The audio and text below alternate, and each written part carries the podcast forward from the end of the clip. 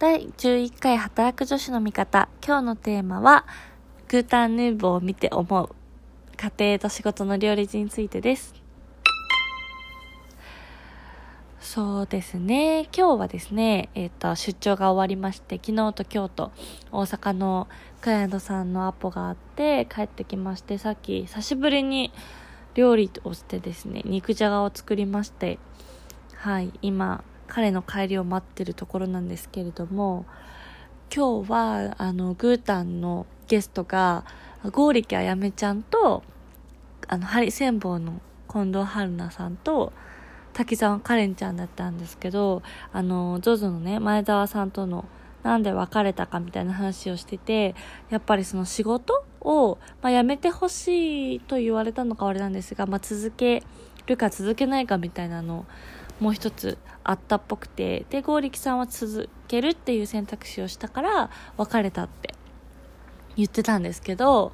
まあね、その今の時代、やっぱりダブルインカムの方が将来的にはね、安全というか、まあ、世帯年収も高くなるだろうし、いいんだろうなって思っていますが、正直、あの、正直というか、もう私のお母さんが専業主婦で、ずっと本当に物心ついた時から、ずっとお家にいてくれて、まあ、宿題とかもすごいよく見てくれたし、全然寂しい思いをしなかったんですね。なので、なんかそれを思うと、なんだろう、あんまりその鍵っ子のではなかったから、すごいいい環境で育ててもらったなというふうに思っているんですが、だからね、逆に今、その、仕事をしながら子育てする、自分がそうな、する想像があんまりできないんですけど、まあ多分私は逆にずっと家にいるのが苦手なタイプなので、はい、この一人暮らししてても、2日間ずっと家にこもるとちょっともうね、調子悪くなるぐらい、外に出たがりな性格なので、まあゆくゆくはというか結婚して子供を産んでも何かしらこう家庭以外のコミュニティを持っていたいなというふうに思うんですがやっぱりねあの話を聞いてると子供生まれる前まではみんなこうずっと働き続けたいっていうけど実際子供が生まれるともうずっと一緒にいたくなっちゃうもんなんだよねみたいな話も聞いたことがあるのでまあその辺はねその時になってみないとわからないなと思ったりします。が今の実は職場が誰もいないんですよ。結婚して子供を産んで働き続けてる人営業で。で一人もいなくてまあだからやっぱりハードな仕事だよなというふうには思ったりもします。だからといってその何ですかね その営業じゃないもうバックオフィスの仕事に、まあ、多分変わっていく人もいるし、まあ、部署自体広告じゃなくて例えば人事とか、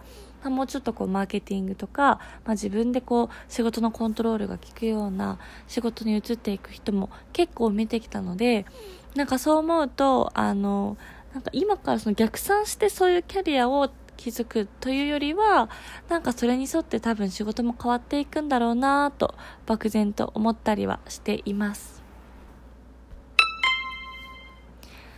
はい。そんなこんなでキャリアについても、また一つこうターニングポイントとして今考えてるところもありまして、あの、まあ、3年間今の部署ですごいいろいろな経験をさせてもらってるし、まあ、もうちょっとこのウェブ広告業界ってやっぱりスピードが速いし、どんどんどんどん新しい、あの、なんだろうな、媒体も出てくるし、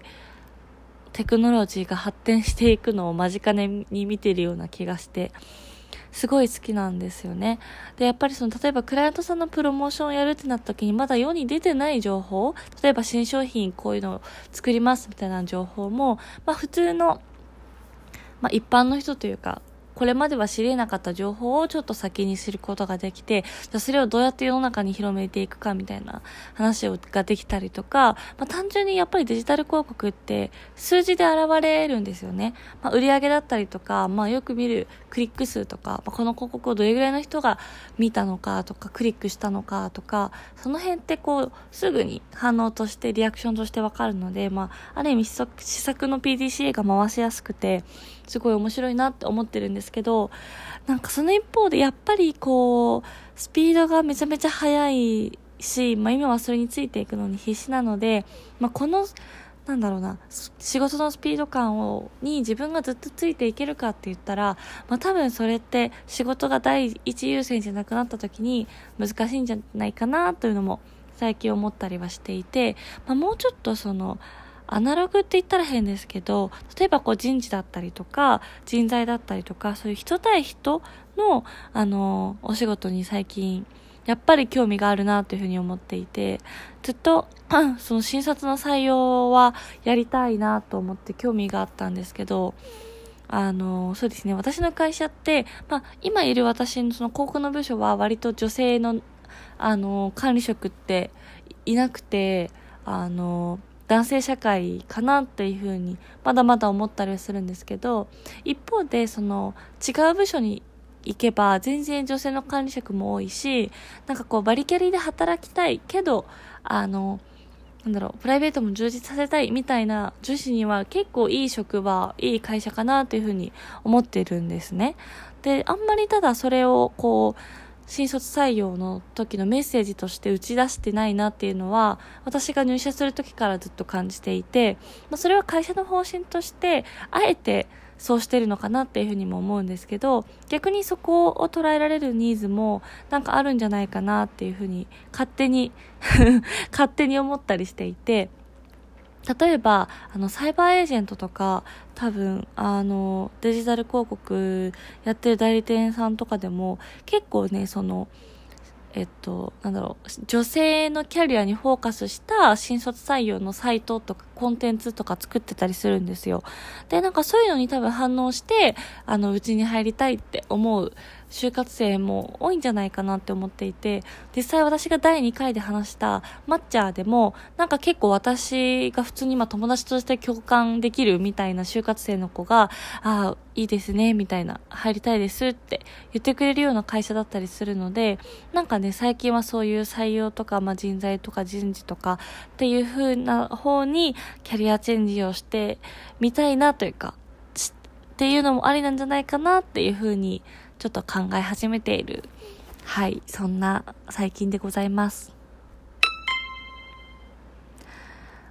グータンヌーボの話から全然また違うキャリアの話になってしまったんですが、今日はこんな感じで、